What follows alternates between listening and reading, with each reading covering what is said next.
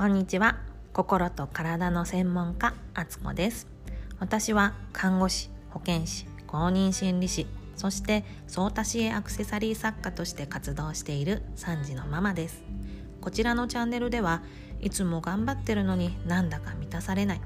いつも息継ぎせずに泳いでいるみたい。なんだかいつも息が詰まる。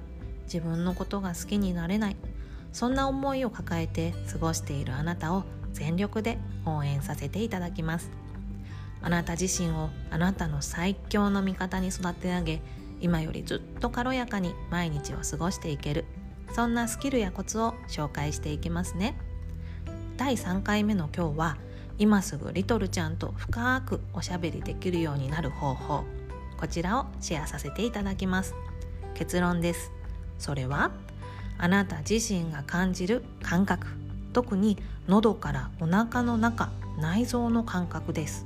えそんなのわかんの？と思ったあなた。大丈夫。私も最初はちんぷんかんぷんでしたがわかるようになりました。前回紹介した自分の最強の味方となってくれるリトルちゃん。そのリトルちゃんとおしゃべりする時に不安になるのがこれって本当にリトルちゃんのお返事なのかな？私が思いたいだけなんじゃないのかな？といった自分自身の反応が信じられないという点です。私もその点がすごく疑問でした。ただ大丈夫ちゃんとわかるポイントがあります。それがリトルちゃんに問いかけた時に起こる体の反応特に喉からお腹の内側の感覚です。嫌だなぁと否定的な気持ちの時はその部分がギューッと締まるような重くなるような感じがします。反対に好きだないいなと思う時にはスーッと通りがよく広がる感じがします。この感覚を確認してみてほしいんです。やるかやらないか迷った時はリトルちゃんに話しかけてみてください。リトルちゃんどうする？これしたい？そして喉からお腹にかけての体の反応を感じてみてください。どうですか？スーッと通る感じがするならリトルちゃんも喜んでいます。反対にキューッと締まる感じがあるならリタルちゃんとしては脳のサインを送っています。なんだか怪しいなんだそれって思われた方もいるかもしれませんね。でもこれ実はちゃんと科学的に証明されています。この部分ってストレスに大きく関係する自律神経が支配しているんです。喉からお腹にかかけての内側ですね。そのためストレスを感じるとキューッと締まるようになっています。言葉は簡単に嘘をつけます。嫌なことでもいいよと言えます。でも体は嘘はつけません。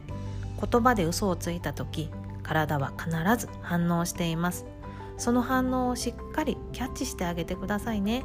あなたのリトルちゃんが本当は何を思っているのかこの方法でしっかり聞いてみてあげてください。私自身仕事を休む決断をする前はずっとなんだか息が詰まったような喉がぎゅっと締まったような感覚がありました。それがこのせいだったんだずっと自分のリトルちゃんを無視してやりたくないこと言いたくないことを言い続けてきたからずっと喉が締まった状態だったんだなと気づくことができました。どうしても感覚がわからないというあなたは上手になるとっておきの方法がありますので次回シェアさせていただきますね。まずは体の反応を通してリトルちゃんとしっかりおしゃべりしてみてくださいね。あなたの一番の味方であるリトルちゃんはいつでもあなたにサインを送ってくれてますよ。